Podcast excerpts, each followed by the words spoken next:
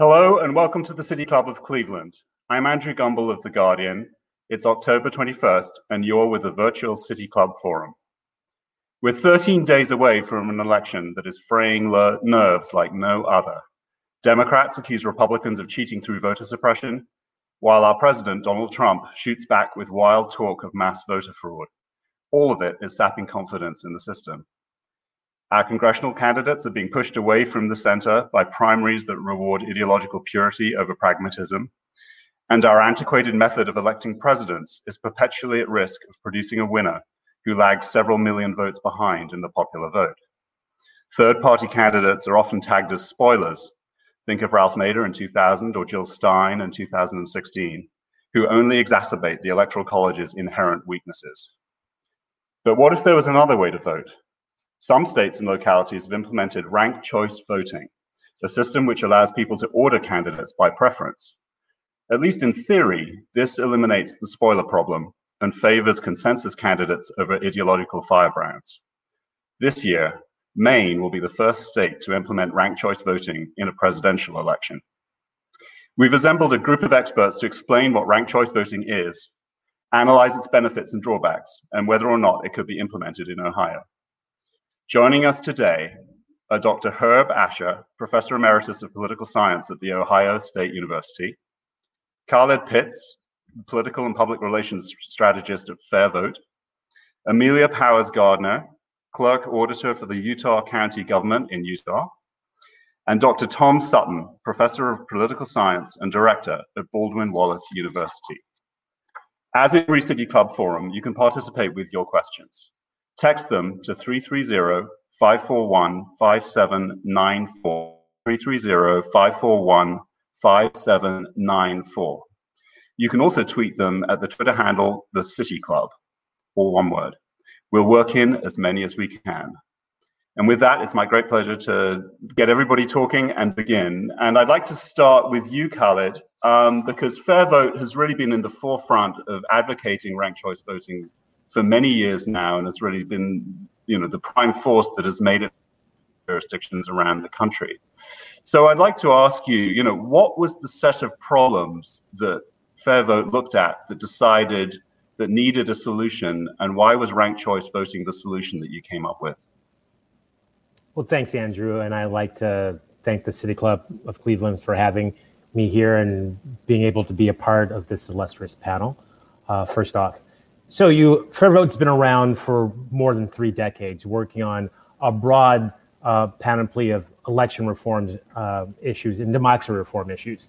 Um, uh, we have settled on uh, from from voting rights to registration to a number of different things, but as over the decades, as we've seen, the one of the major things that we can do to sort of reform our democracy and as bring us to that closer to that more perfect union is ranked choice voting. I think you know you're opening, you're sort of giving the feeling of the climate right now electorally. You know, I think the country feels divided. Um, you know, the average Jamal and Jane public uh, person out there just feels politically exhausted, and you know they feel exhausted. You know, ideologically, they feel exhausted politically. They they feel exhausted economically and socially. Particularly lately, they feel very exhausted racially um, and even geographically and and I think that you know they, the reason they feel exhausted because they feel many people feel like they're living in a vitriolic binary society. Um, but this didn't happen overnight, or because, as some believe, and you allude to, uh, this current administration.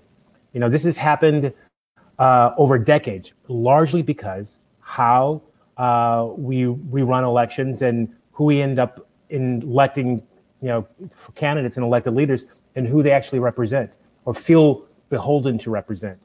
And then the three big problems we've identified with, again, how we run our elections is one, polarization. Um, you know, in, in, our current system and the way districts are drawn, uh, if you look at the House level uh, in Congress, you don't have to worry about really about winning the general election. Um, the primary is the biggest thing. And even within that primary, your primary, whether you're a Republican or you're a Democrat, you didn't focus on a small sliver of your base. So you could win your primary with, let's say, 30% of the vote um, and then cruise on to, into the election. And one of the other things that we think how we are electing our, our, our candidates is is is around the ideas and competition. You know, when third party candidates or minority candidates, and when I say minority, I don't mean ethically minority. I mean minority in terms of ideologically. Um, if they aren't viable, we lose in the free market of ideas, the competition of ideas, which has always made, you know, th- what distinguishes our country is the competition of ideas. And I think third, because how we sort of elect uh, candidates in our elections, it's negative campaigning.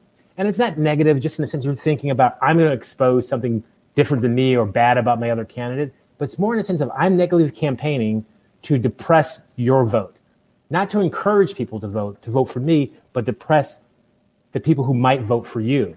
Um, and the three, those are the big three things we sort of feel about that uh, about our current election system that ranked choice voting can solve. Um, with regard to polarization, I mentioned primaries. Primaries aren't going to be the only thing that matters. You've got to govern towards everyone. You got to govern towards everyone. And think about just in the primary sense, you've got from a candidate standpoint, um, you can't just sort of campaign to that small sliver of your base. You've got to expand, you know, who you're talking to. Uh, you know, and that sort of market again, we, we think about that is that that I don't, I can't just win with in the, in the sense of talking just a small number of people. I need to be uh, a cho- uh, speak to everyone in my district or everyone in a sense more expanded people in my in my state. You get uh, more of a diversity of thought in that sense, whether you're talking about big issues around guns or healthcare or the environment or immigration.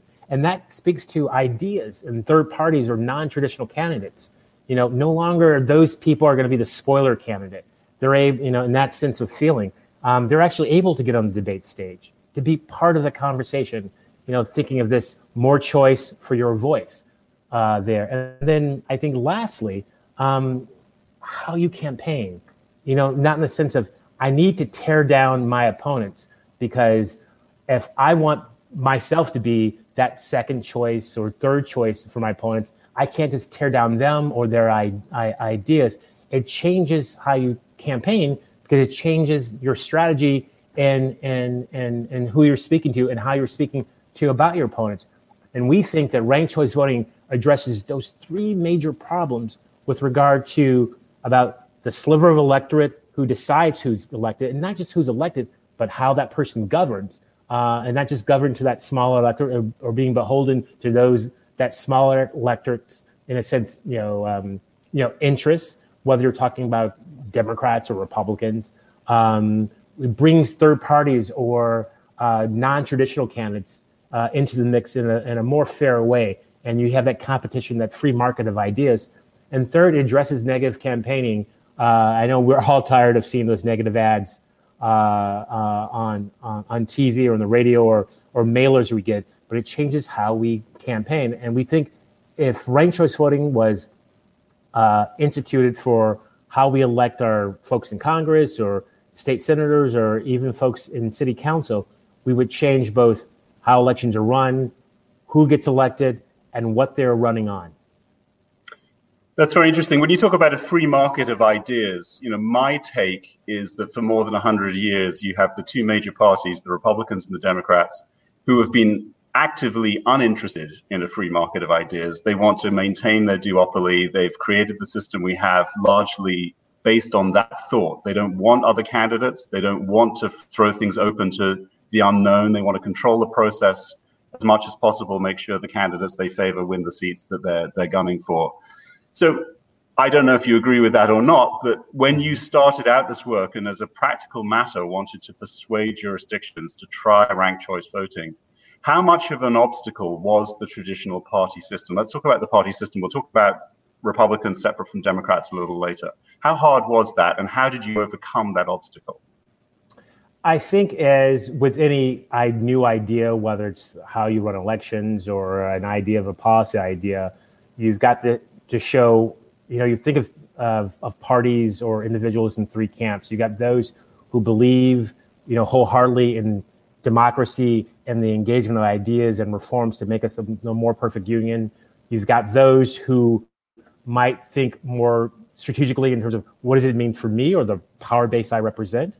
Uh, and then you have those who, uh, let's just say, are are need to be brought along, uh, convinced by maybe political wins or their constituents.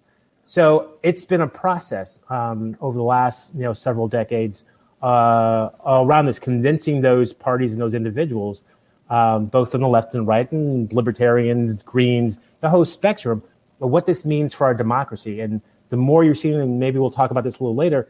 Uh, I know Amelia from Utah is there. The more you see it in action, um, and you, the more you see how it best it betters our democracy and gets more people uh, and the, the, diversity of people engaged in the process. And that's what we want to do. Thinking about this election, voting at home, but we want more people engaged in the process. The more people are engaged in the process, the more we elect leaders who are more representative of those people. Right. One thing, I mean, my impression is that when you started out it was easier to start in races where there were non-partisan candidates, so mayoral races, for example, and that it's only more recently, you know, Maine being the most striking example, where you've managed to branch out and, and persuade election managers and political leaders to try this out in, in partisan races as well. Is that correct? Well, I would say this: uh, the uh, they they like to say that you know the 50 states model in terms of the uh, the laboratory of democracy.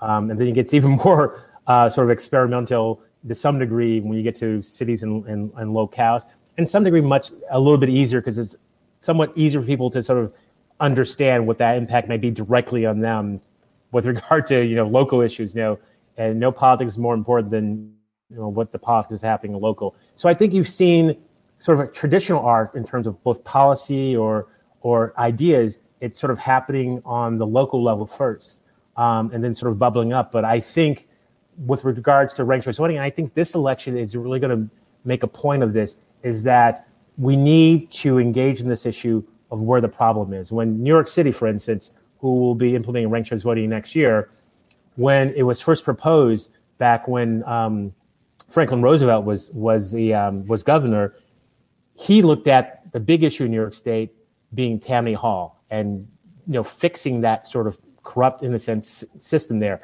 Let's do it in New York State. I think the biggest issue we see that's impeding our democracy and reforming our democracy is Congress, and that's what we'll be seeing. Rank, that's what we'll be seeing fair vote and a number of allies focusing on congressional fixes. Okay, we'll we'll come on to questions about Congress and the nature of Congress a little later. I want to turn now to Amelia Powers Gardner, who runs elections in Utah County, which uh, the county seat is Provo, south of, New, uh, of Salt Lake City. Um, and as I understand it, it's a very red county. You know, we, we often hear these days that it's Democrats who are interested in innovation and expanding ballot access and improving the quality of the vote. But Amelia, you you know, you have introduced ranked choice voting in an unabashedly Republican state and in an unabashedly Republican county. So tell me, what was it about ranked choice voting that appealed to you, and how did you go about implementing it? And you know, I'll just frame it by saying that it's not county-wide. It's just been in a couple of jurisdictions so far. But tell, tell us about how this came about. So um, I was actually invited to, right after I won my election. And it's funny, you talked about how in some areas the primary matters most. I was a prime example of that. As soon as I won my count my party's nomination, the Republican Party nomination, it was just assumed that I was the next county clerk. And so I hadn't even taken office yet, and I was starting to get invited to come and learn more about things like ranked choice voting. And I attended a conference on ranked choice voting, and a couple of the things really stuck out to me. Number one, uh, they talked about how more minority representation people get elected. Um, and in this case, minority, I am talking about maybe ethnic or in my case, female. I'm the first woman elected to county office in my county in 50 years.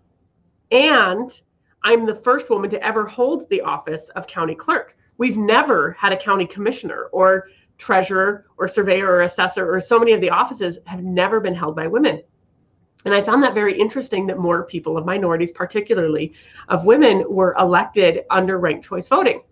And as I started researching ranked choice voting, it became apparent to me that a lot of the reason why is because some candidates, like uh, women candidates, oftentimes aren't as uh, what people perceive to be assertive. Just because women naturally tend to be a little less assertive than men at least that's what it appears to be because we approach things differently.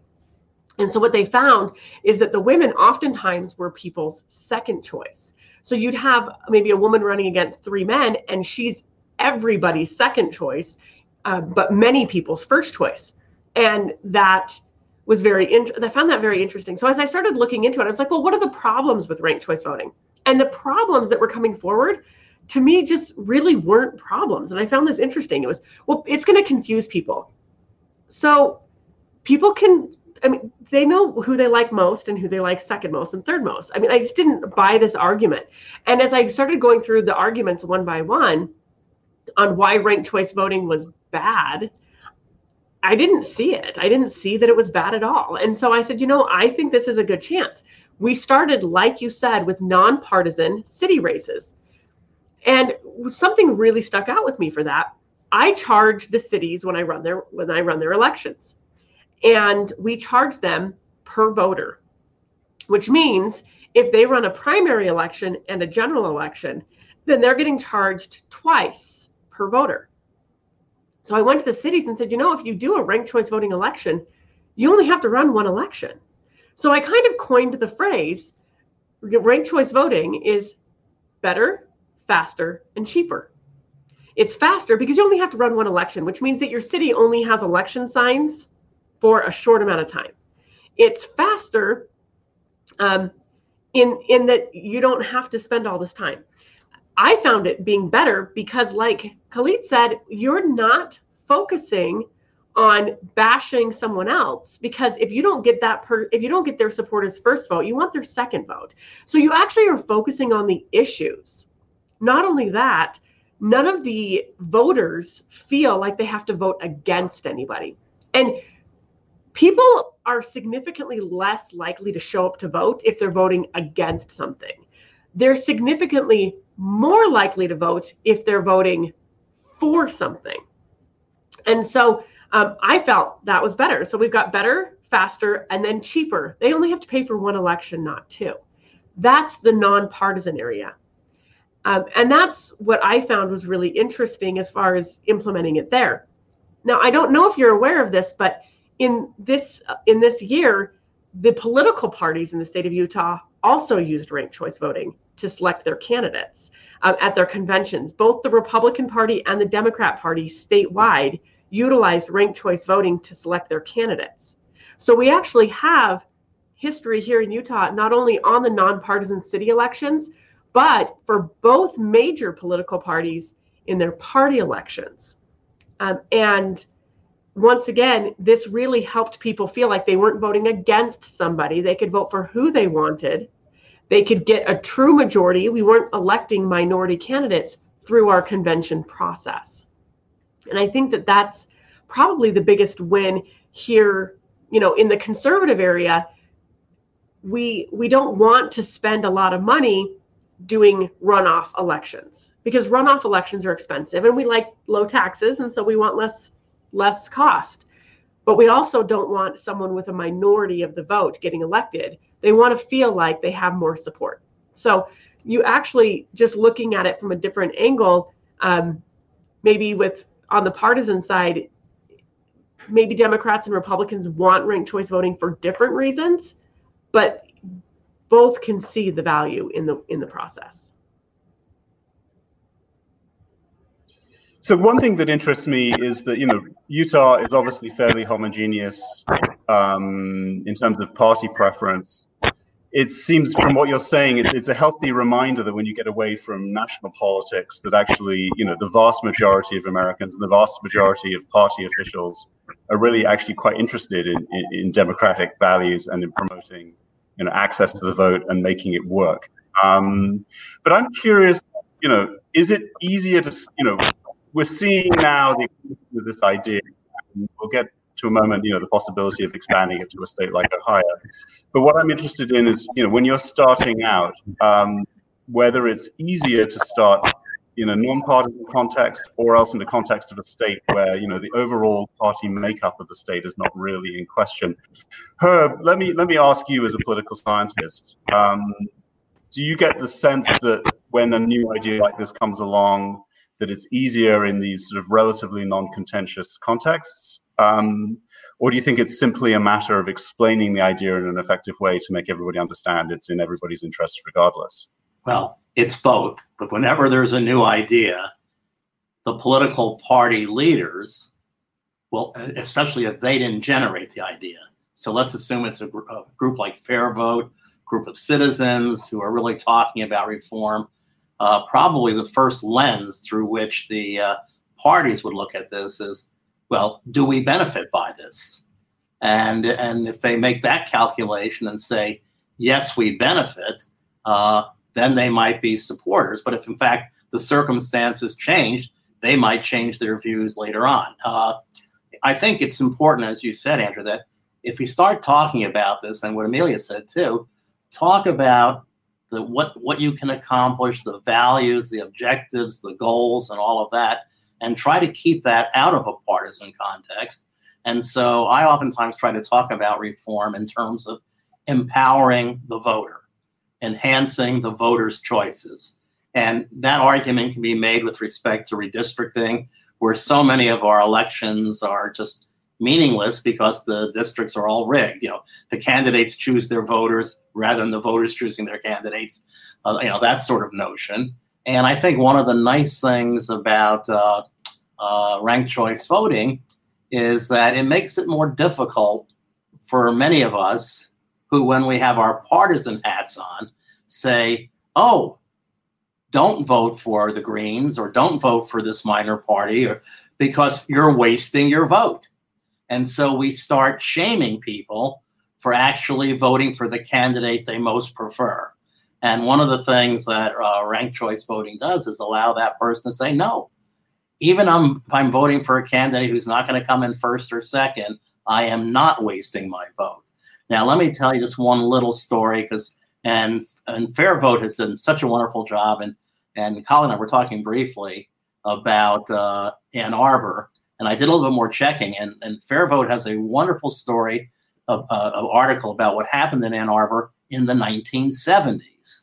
And what happened in the 1970s in the city of Ann Arbor, a very liberal city, they had three political parties. Uh, they had Democrats, Republicans, and the Human Rights Party. And in Ann Arbor, and especially after uh, uh, young people were given the vote, the Human Rights Party consistently got enough votes that allowed the Republican to be elected mayor with a plurality. And then, in fact, uh, the Democratic Party saw that it was to their advantage to have ranked choice voting. And so they got together with the Human Rights Party, and through an initiative of voted reform, they established ranked choice voting. And the Democrats did that because it was in their self interest, their enlightened self interest. And the system worked so well because in the first election, and it was only for mayor, it wasn't for anything else. In the first election, uh, the uh, Republican candidate got 49%, the Democratic candidate got 40%, 49 40, and the Human Rights Party candidate got 11%. Well, under the old system, the Republican would have been elected, but uh, ranked choice requires that you get a majority. So then they looked at the second place choices of the Human Rights Party uh, voters, and almost unanimously, they preferred the Democrat. So even though in sort of on the first round, 49 to 40 to 11, it basically turned out to be 50.4 to 49, you know, in favor of the Democrat. The system worked public perfectly because it in fact reflected the preferences. If you had asked people, do you prefer Republican or Democrat? A majority would have said Democrat. This resulted in the Democrat winning. But here's the caveat so many people who supported ranked choice voting really did not understand what it really did, what it really meant. And in Ann Arbor, this worked perfectly, but people were so cho- uh, shocked that a candidate who got 49% versus a candidate who got 40% in terms of first choice vote. There must be something wrong here. And uh, a couple of years later, they repealed it. And they repealed it in election year when, in fact, student turnout was very low and enthusiasm for ranked choice voting was not as high as it had been initially. So uh, I think this has some lessons, and I think it reflects what Colin and, and Amelia said. You really want to talk about this in terms of the benefits that it brings for the individual voters, for the political system, for the range of choices, for the style of campaigns, and all of that. And also, as I think Amelia said, it's really an instant runoff. You know, we actually have a couple of states in the United States, I think it's Louisiana and Georgia, that uh, if no candidate gets a 50, 50% of the vote, they have a runoff election. They have it after November 3rd. Uh, and uh, in one sense, you could say, well, that becomes a high visibility election. But in fact, it's typically a lower turnout election, unless control of the US Senate depends upon it or whatever. But uh, it's an expense. It really is another election. It keeps the election season going.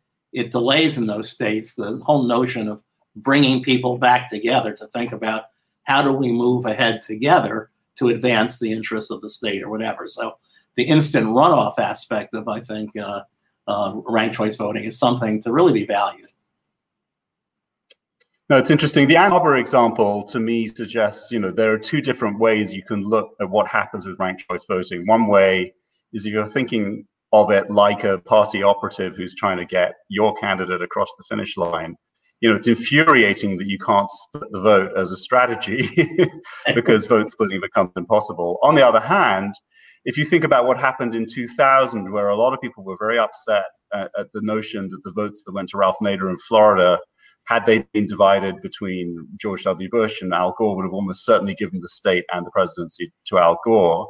Or conversely, in 2016, a lot of people believe that Jill Stein's vote in the crucial upper Midwest states, especially Wisconsin, um, potentially made the difference between uh, a, a, Trump state and, and, a Hillary Clinton state. So you know there are two different ways of looking at it. Um, yeah. You know, you Ohio is you know since 2004 when it was the pivotal state on which the presidential election rested. Ohio has been you know very much under the microscope of, of presidential candidates.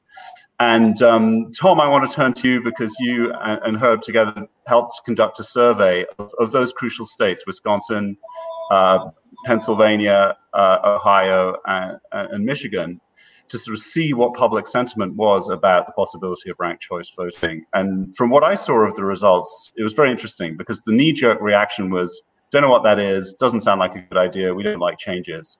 But when the questions got a little deeper and asked about, you know, would you like to have the ability to do this and that with certain kinds of political choices, suddenly the the responses warmed up quite a bit. Can you talk us through what you found and what you make of your findings? Sure, Andrew. Uh, this was part of a poll that we've been conducting all year of those four states that you mentioned Pennsylvania, Wisconsin, Michigan, and Ohio. We call it the Great Lakes Poll. This is the Baldwin Wallace University Community Research Institute. Uh, and we were asked by Fairvote to add some questions uh, related to ranked choice voting. We had done so in January for this group that had informally gathered and then we did so again in the September poll. And I'm just going to focus on the Ohio results, but understanding that generally all four states had pretty similar results in the answers to the questions. And we said we saw exactly what you just described. That when first asked, how familiar are you with ranked choice voting? Only 10% were very familiar, about 27% somewhat familiar, and 62% not familiar at all. So that's a pretty substantial number that had no familiarity at all with ranked choice voting and that was with a very brief explanation of how this works. A more detailed explanation that included arguments in favor and opposed showed when asked, you, are you more likely or less likely to support ranked choice voting? We saw the more likely number at 23% and the less likely the same at 23%. Did not change my opinion, went to 54%. So even in those two questions, you see a dropping of that no familiarity from really 62 to 54 and a split on more or less likely to support. We then asked very specifically about presidential primaries. Uh, and so the question asked about looking at the 2016 and 2020 primaries. We're on the Republican side, then the Democratic side. We had many, many candidates. Did you think that this might work, particularly if you early voted in a primary and then your candidate dropped out? And basically, then your vote didn't count for anything by the time those primary votes are counted. When asked that question, uh, 44% of the respondents said they would like to indicate first choice and backup choices, essentially a ranked choice voting system. 56% said no, they only want to choose one candidate, and that candidate wins or loses regardless. So now you see that number going up to about 44%, at least in the application to presidential primaries. Um, then, when asked, would you prefer to have two candidates to choose from, or would you prefer to have more than two candidates to choose from? Again, referring to the option that ranked choice voting presents. They split 50 50. 50% prefer more than two choices, 50% said no, two candidates is enough. So you see the trend line as they started thinking more about this the system, the trend line is upwards in favor of giving it consideration. Then we asked an applied question. In which kinds of races do you think that ranked choice voting would be useful? And that was the term useful or not useful. 71% said useful in presidential primaries, 68% useful in state or congressional primaries, 61% in local races, mayoral and city council. And as alluded to earlier, those tend to be the places where we see most frequently the use of ranked choice voting, partly because many communities also are nonpartisan. They don't vote by party. And then a split, uh, 57% both said presidential general elections and 57% congressional general elections.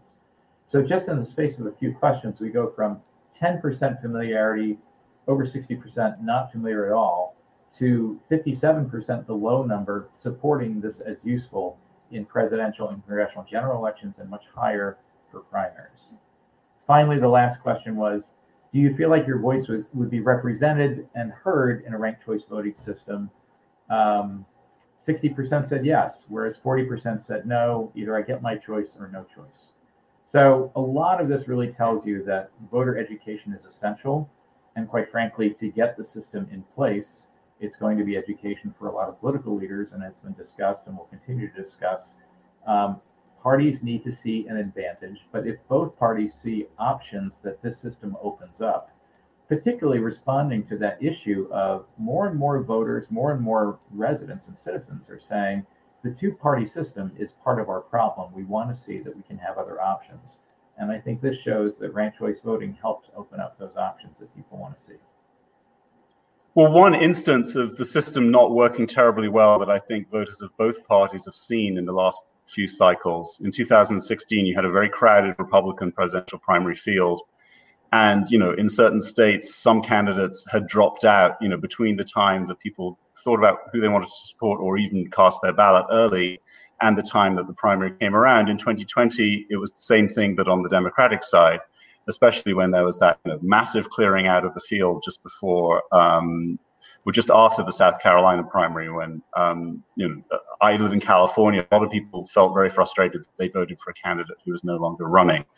Um, so I want to ask, you know, come back to Khalid and say, is that frustration on the voters an opening for you to advertise the benefits of ranked choice voting? Because obviously, if you're in a primary and you voted for Elizabeth Warren as your first choice, and she's no longer a candidate, then you don't have to worry because then you know you can go the the the, the vote will then be cast for the next candidate on the list who's still running. Is tell me if that if that's and, and specifically with Maine because they're already enacting it.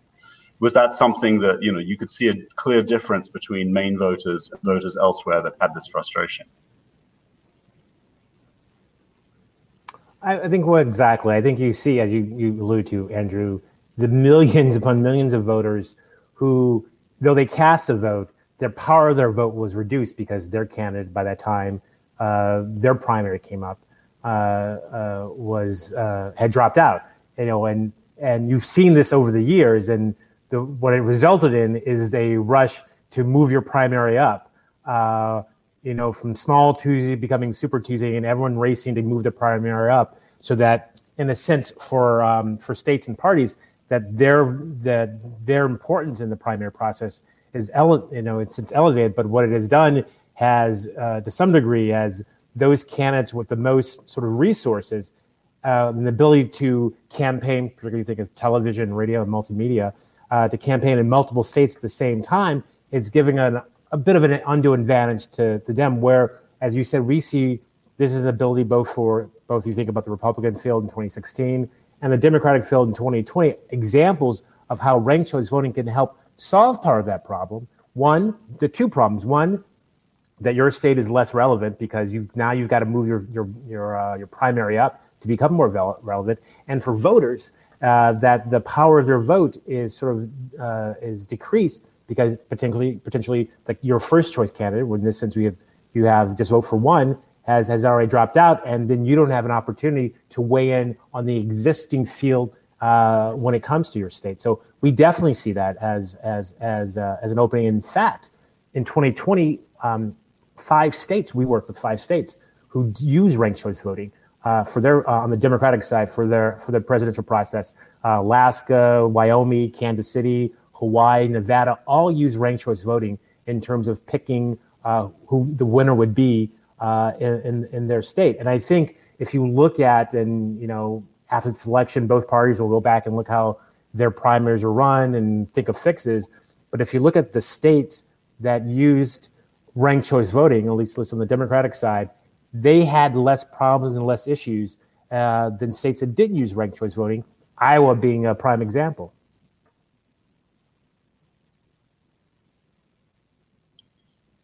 So in a few moments, we're going to turn to your questions. I just wanted to interject for a moment. So if you have any for our panelists, do please text them. Let me give you that number again, 330-541-5794. That's 330-541-5794. And you can also tweet them to at the City Club, and we'll try and work them in. Um, one of the things... So I wanted to kind of I wanted to kind of address yes. this issue of people dropping out on an election administrator side, this can be a big issue. We have to send overseas and military members their ballots 45 days before the election. That's a federal statute. Department of Defense and Department of Justice have are very strict on that rule. So when we're sending a ballot out to our military members 45 days before the election and half the candidates are dropping out with it, you know, after they've returned their ballots, that's really disenfranchising our men and women serving our country overseas. On top of that, I'm a vote by mail county. Utah's a vote by mail state. We mail ballots out 21 days before the election, which means, once again, that these ballots are out and people are voting and they're coming in. And, and this is not just um, this is not just you know 10% of the vote that's absentee ballot. We send out all of it, and 90% of our voters vote by mail. And um, and so that becomes an issue as these voters start to drop out. On top of that, even if you're voting at the polling location on election day, we've already certified our ballots weeks ahead of time.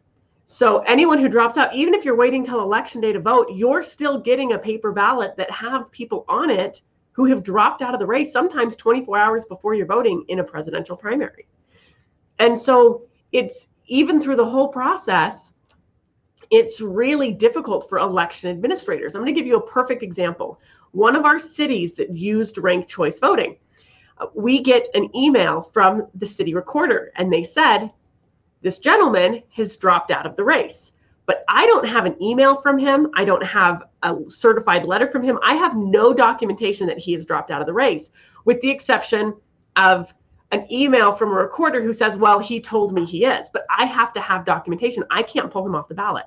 We were literally 24 hours from our print deadline to print our ballots. So she's telling me to pull this person off. I have no official documentation. If this guy changes his mind and he hasn't filled out the right forms and I pull him off the ballot, that's a lawsuit for me. So we were really um, we were up against a deadline and I finally said, well, what city is this? And they said, it's Payson. It was like, so what's the problem? It's ranked choice voting in Payson. If he gets left on the ballot and people vote for him, it doesn't matter. It'll just go to their next choice. It was fantastic. I mean, we're literally on the phone with our printer trying to decide can we get this designed fast enough? Is this going to work? Is this going to push our deadlines back? Or are we going to miss our, our print window? Oh, it's Payson. They're doing ranked choice voting. Just print the ballot. It'll be fine. If he ends up dropping out, great. If he ends up not, it doesn't matter. It's a I love this story. Um, in part because I think what it illustrates is that there is a learning process, right, with with, ranked choice voting. And just to come back to some of the findings that that, that Tom uh, reported from from those four Midwestern states, um, it seems as a process of getting people's heads around the idea of how this works. It's like, wait, I have my first choice, and then if that first choice candidate doesn't come in the top two, then the second one comes up. How is that going to work, and who's counting it, and how can we try? You know, there's all this sort of cloud of confusion.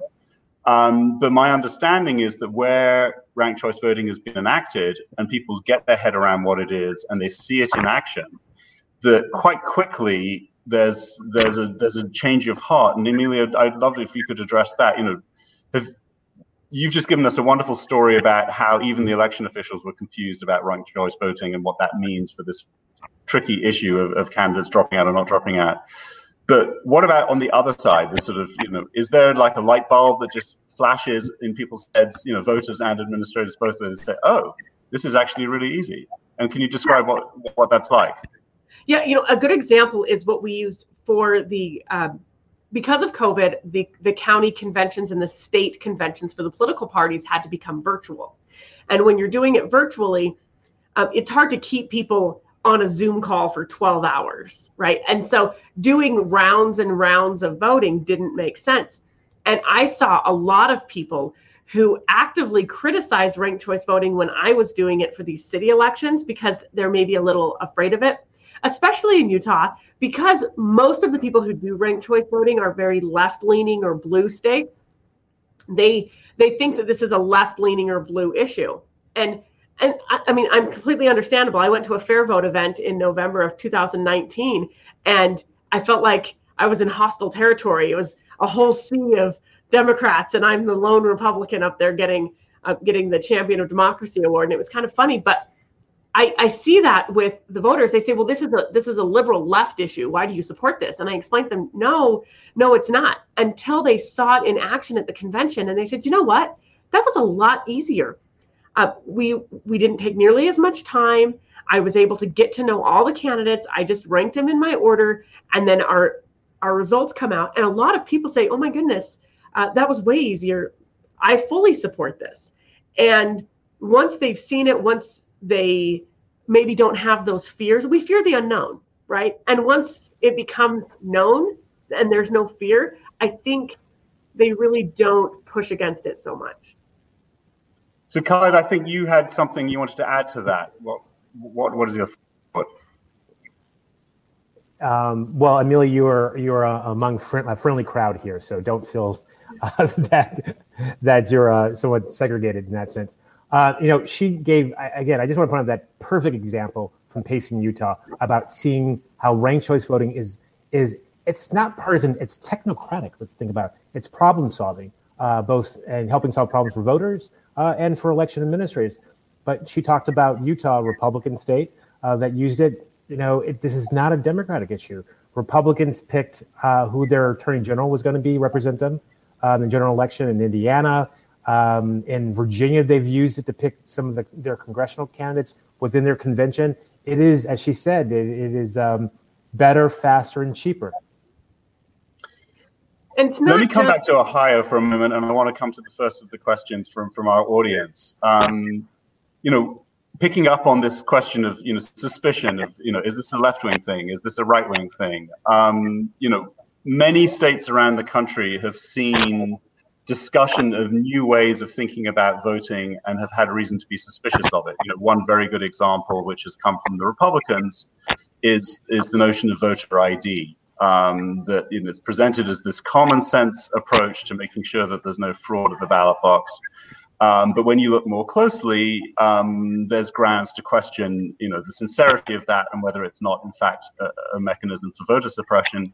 And I think the, the debate in and of itself generates this mistrust of the system, the idea that the guardians of our electoral system do not have the voters' best interests at heart.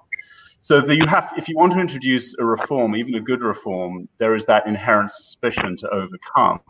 And then there's also the mechanics of it. You know, how do you introduce a change like this in Ohio? Do you uh, do you do it on a local level? Do you get the legislature to do something? Do you have a ballot initiative and air the ideas and get voters to decide? Um, Herb, let me turn to you. You know, if you're if you were to devise a strategy for introducing Ohio to ranked choice voting, what mechanism would you yeah. think would be most promising to, to get it rolling and get people to accept it and trust it? Yeah. Let me first say what I would not do.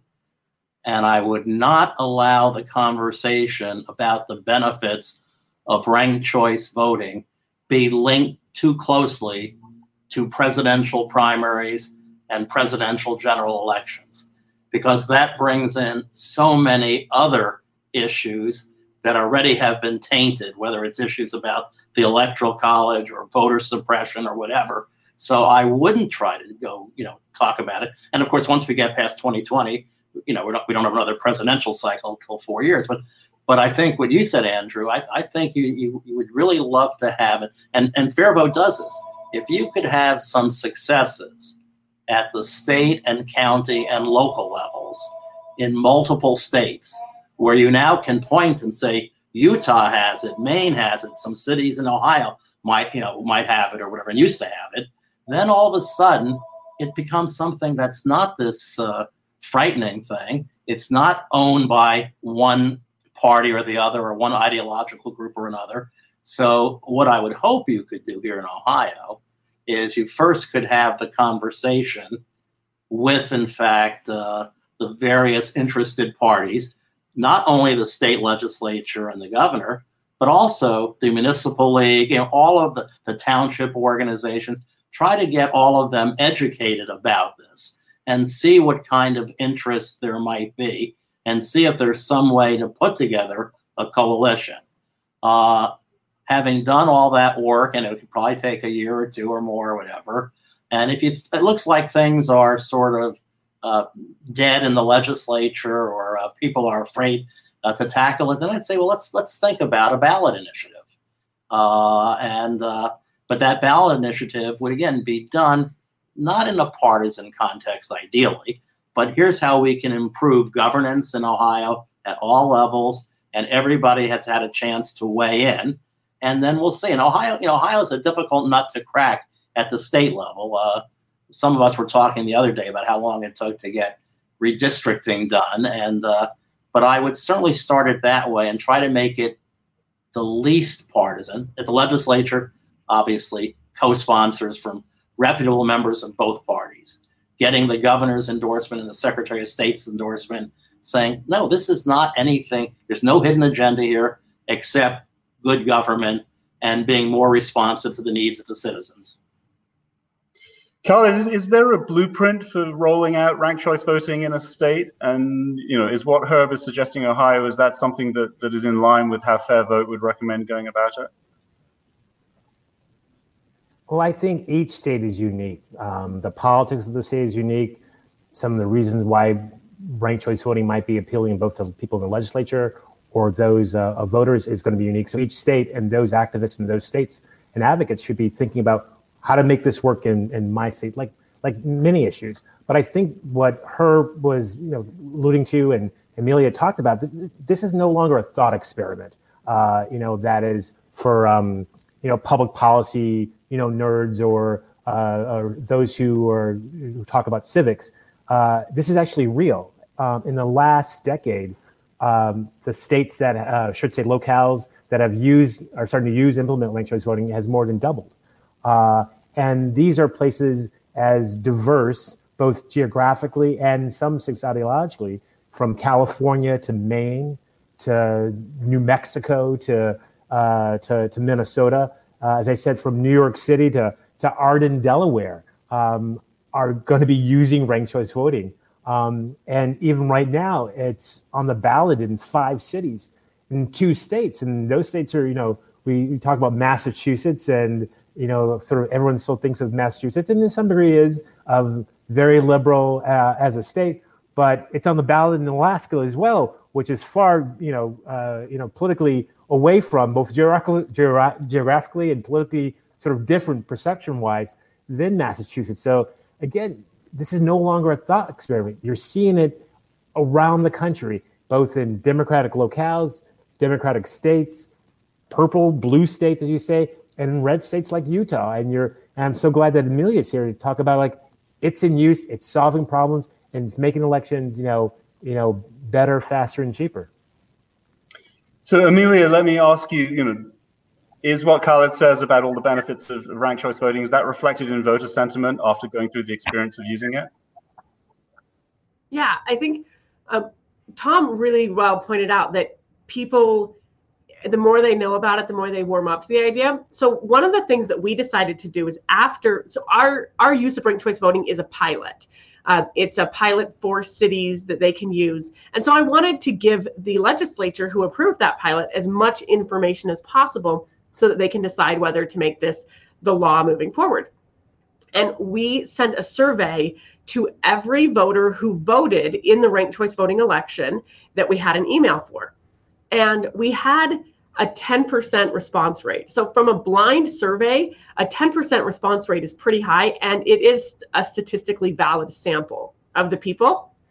And what we found is that after having used ranked choice voting, 83% of the people said they wanted to either continue using it for their city elections or expand it for partisan elections as well. Um, we and we did a lot of statistical things uh, as far as what we call spoiled ballots in the election industry. These are people that maybe filled out their ballot incorrectly, and so we couldn't count a vote. We did not have a statistically higher amount of spoiled ballots. So what we discovered is the same people that have a hard time filling out a regular ballot also have a hard time filling out a ranked choice voting ballot. But the people who can figure out how to fill out their regular traditional ballot can also fill out correctly their ranked choice voting ballot. And so statistically, we didn't have more spoiled ballots. We didn't have more voter confusion. And after having used it, over 80% of the people wanted to continue or expand its use. That's great. I, uh, Herb, it sounds like you want to say something. I wanted to ask Amelia, did you have any examples uh, in which the candidate who had the most the most first place choices did not win the election. So we didn't have an example of that, but one of the things that we did have, uh, we had an we had a race in one of our cities where there was a, a first point a first place person, but they didn't get 50%, a second place person, and then a third place person. The third place person, when they were eliminated, almost all of their votes, like almost all, went to that first place person. And what it showed this second place person is that it was that was a woman, it was her ideology. Mm. She has her crowd, and that's it. Yep. And that everybody else likes the ideology of these two because they had a more similar ideology. And that's that was really interesting to her. Yeah. Yep. Yep. I just wanted to make two quick points. Um, one of them is that when we think about people who get into politics and then for some it becomes a longer term commitment, often that happens at the local level. So one of the benefits I think of this system is that you encourage more people to think about getting involved, uh, running for city council, running for mayors, particularly in smaller communities. Um, the nonpartisan nature of many of the communities in Ohio also opens up that because it moves it away from it being a party situation and more towards simply people who uh, want to run for office and want to give that a try. Secondly, we're seeing more and more people who these days, particularly younger generations, identify as independent. They don't see themselves as a party. They don't want to see themselves as a party. They want to vote the candidate. This system encourages voting for the candidate. And then finally, I would say that a state might want to, consider, like Ohio, might want to consider not just the local level, but over time, after it's been tried, and you do some polling on it, uh, state level offices. So not just statewide, but also the state legislature, particularly because the trends in America, Ohio is no different, are sorting. We are sorting ourselves increasingly into urban, suburban, and rural communities. And so we are becoming more and more alike, and that's reflected in our voting. This might create at least more of a pragmatic approach as opposed to ideological approaches to who we vote for, who runs, and what we. Do. I want to address this point of you know pragmatism over ideology because uh, there's a terrific question that came in that I think really gets to the heart of this. Um, so you know the the questioner says you know what you're talking about is trying to create more of a consensus political environment, maybe get back to the notion of big tent parties that are less ideological, more interested in governing. Um, but what if the parties don't want to be big tents? What if the voters for those parties don't want big tents? We've seen a movement in both parties, you know, towards the towards the left and, and, and right wing edges of those parties recently. And it seems to me there are two different ways you could look at that. You could say the system has created that, um, and that if you had ranked choice voting, we'd get back to a place that more voters were comfortable with. Or you could argue, no, this is what voters and parties want, and that actually ranked choice voting, under the guise of being a neutral technocratic solution, is actually a highly ide- ideological one in and of itself. Um, I'm sure you all have thoughts on that. Um, who wants to chime in first? Well, I'll say real quick, uh, sorry to, to cut in, but just um, look at the percentage turnout in primaries, in local races, and in presidential and midterm elections. The percentages are lowest in local elections, next lowest in primaries. They go up to about 40% in midterm elections and get 50, 60% in the presidentials. So that right there tells you that we're not talking about what voters want in their parties. We are seeing a small sliver of people who actively participate in primaries yeah, I think Andrew, I think you have to look at different scenarios. So imagine it's a partisan election, and the Democratic candidate emerging from the primary system is a very, very, very far left candidate, and the Republican candidate is a far right candidate. And so that's actually now a wonderful setting for, in fact, another person to run, recognizing there might be a group of voters who have who are not represented by these two. But still, that person probably is at a disadvantage because the election laws and the party label still are so powerful. So, what happens in a circumstance like that? And my guess is that that will actually lead the Democratic and the Republican candidate to say, well, I'm not going to get a majority of the votes. I'm probably going to need some second place uh, the votes from this third candidate or whatever, and perhaps that might have the tempering effect in this situ- in this particular situation. You know, I can imagine other situations where it'll work opposite, but I think more often than not, a, a savvy third candidate or fourth candidate for that matter could actually have some impact on how, in fact, uh, the Republican and Democrat campaigns. You know, um, let me let you me know, ask. Let me just frame the question for you this way, which is, you know, if people make this objection to you and just say, you know, we don't want big tents, you know, you're trying to push politics back to the center, we're not interested in centrist politics. What's your answer to that? Well, sort of my culture, you know, you may have heard the phrase, don't hate the player, just hate the game. Uh, and the game, in this sense, is the system. And the system, the way it is constructed, is, is in a sense, uh, rigged against reform in terms of reform uh, our democracy and then diversifying uh, uh, who is represented. And as Amelia talked about, who's actually elected, who's engaging in, in the process. So, in this sense of thinking about, you know, Herb talked about the ideological right and left. I think for both parties, this is something that they would want. I think for, I, I would say that uh, for Democrats, they see, uh, look at Uh, and listen to presidential Bernie Sanders or other Liz Warren, other than tickets, they see themselves uh, splitting their votes among many candidates across. And the feeling is they may have gotten a more moderate candidate than what they feel is uh, their policies uh, want to move forward. On the Republican side, you've seen uh, um, uh, more the far right of the party. Some might even say the QAnon part of the party, reflecting themselves now, sort of take control of the party. And those who want to be more pragmatic in their sense find themselves splitting their votes among many different cad- candidates, and that sliver of the party or those candidates who are, who are addressing that sliver of the party are the ones are, are, are getting elected. I think ranked choice voting makes the system, the bigger system, and democracy, uh, small d, would say, um, uh, more reflective, more diverse, more powerful, and more engaging uh, for individuals uh, more invigorating for parties as they grow and have to adapt to the people. And as Tom said and others have noted, the country is changing. Uh, and uh, those that both age wise and demographic wise want something different. And the parties um, at some point will have to reckon with this issue and ad- adapt it. You see the Republican Party doing it to some degree within the party structure you know, we've been talking to folks in the Democratic Party of how they can use this both within the primary system, within their caucus, So you're seeing it slowly sort of happening, and you'll find it's happening in small jurisdictions, perhaps in Ohio, coming fairly soon, and you'll see it in, on, on the larger stage in Congress.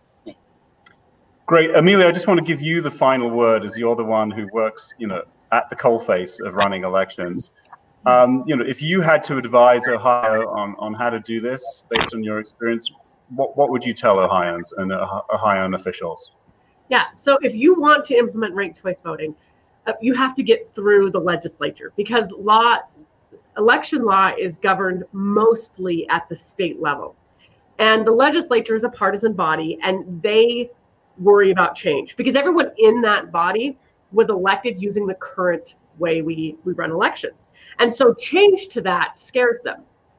That's why nonpartisan races, whether it be like a school board race or a city race, a municipal race, if they're not partisan, that's why it's a good place to start because the legislature is more willing to experiment with someone else's election than they are with their own election.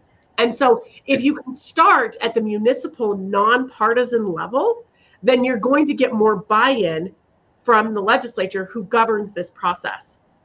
And if you can do that, once people start using it, you're going to find results like we had in Vineyard and Payson, which, by the way, the demographics Vineyard is young and millennial. They have a higher engagement on social media polls than they do their municipal elections because they're so millennial. And then Payson is very well established farming community, more, uh, more probably, I would guess, baby boomer age. And both of them came back and said that they preferred it after they had used it. So if you let people use it in your nonpartisan races, they'll get used to it and they'll like it.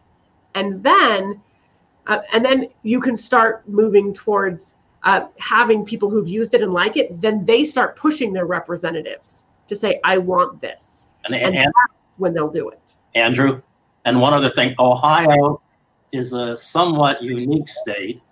We have home rule provisions for our municipalities. The legislator legislature's been riding roughshod over it lately, but in fact, you, uh, with respect to municipal election, you might not even have to go through the legislature. The cities might still be able to do it unless the legislature intervenes. But they, right now, they would have the power to actually adopt, you know, a different mechanism of voting. Yeah, That's definitely where I would start. Very good. Well, we're going to have to wrap it up there, unfortunately. But um, this has been a fascinating discussion, and I very much look forward to coming back to Ohio soon when we can all travel again safely and, and seeing some of these reforms being enacted. So, just to let you know again who we've been talking with today uh, Dr. Herb Asher, Professor Emeritus of Political Science at The Ohio State University, Khalid Pitts, Political and Public Relations Strategist at FairVote, uh, Amelia Powers Gardner, the Clerk Auditor for Utah County and Dr. Tom Sutton, Professor of Political Science and Director at Baldwin Wallace University. I'd like to thank, um, I, I, need to also read out a few thanks to, to our sponsors the support of FairVote, the League of Women Voters of Greater Cleveland, the Ranked Choice Voting uh, Resource Center, all who served as community partners on today's forum. All City Club virtual forums are sponsored by Bank of America, the Cleveland Foundation, Eaton, the George Gund Foundation, KeyBank, Nordson, the Northeast Ohio Regional Sewer District, and PNC, and the many more generous members, sponsors, and donors listed on their website at cityclub.org. Thank you all. You can join them in supporting this work when you make a contribution online or become a member at cityclub.org. Again, I'm Andrew Gumbel. Thank you very much for joining us today. Our forum is now adjourned.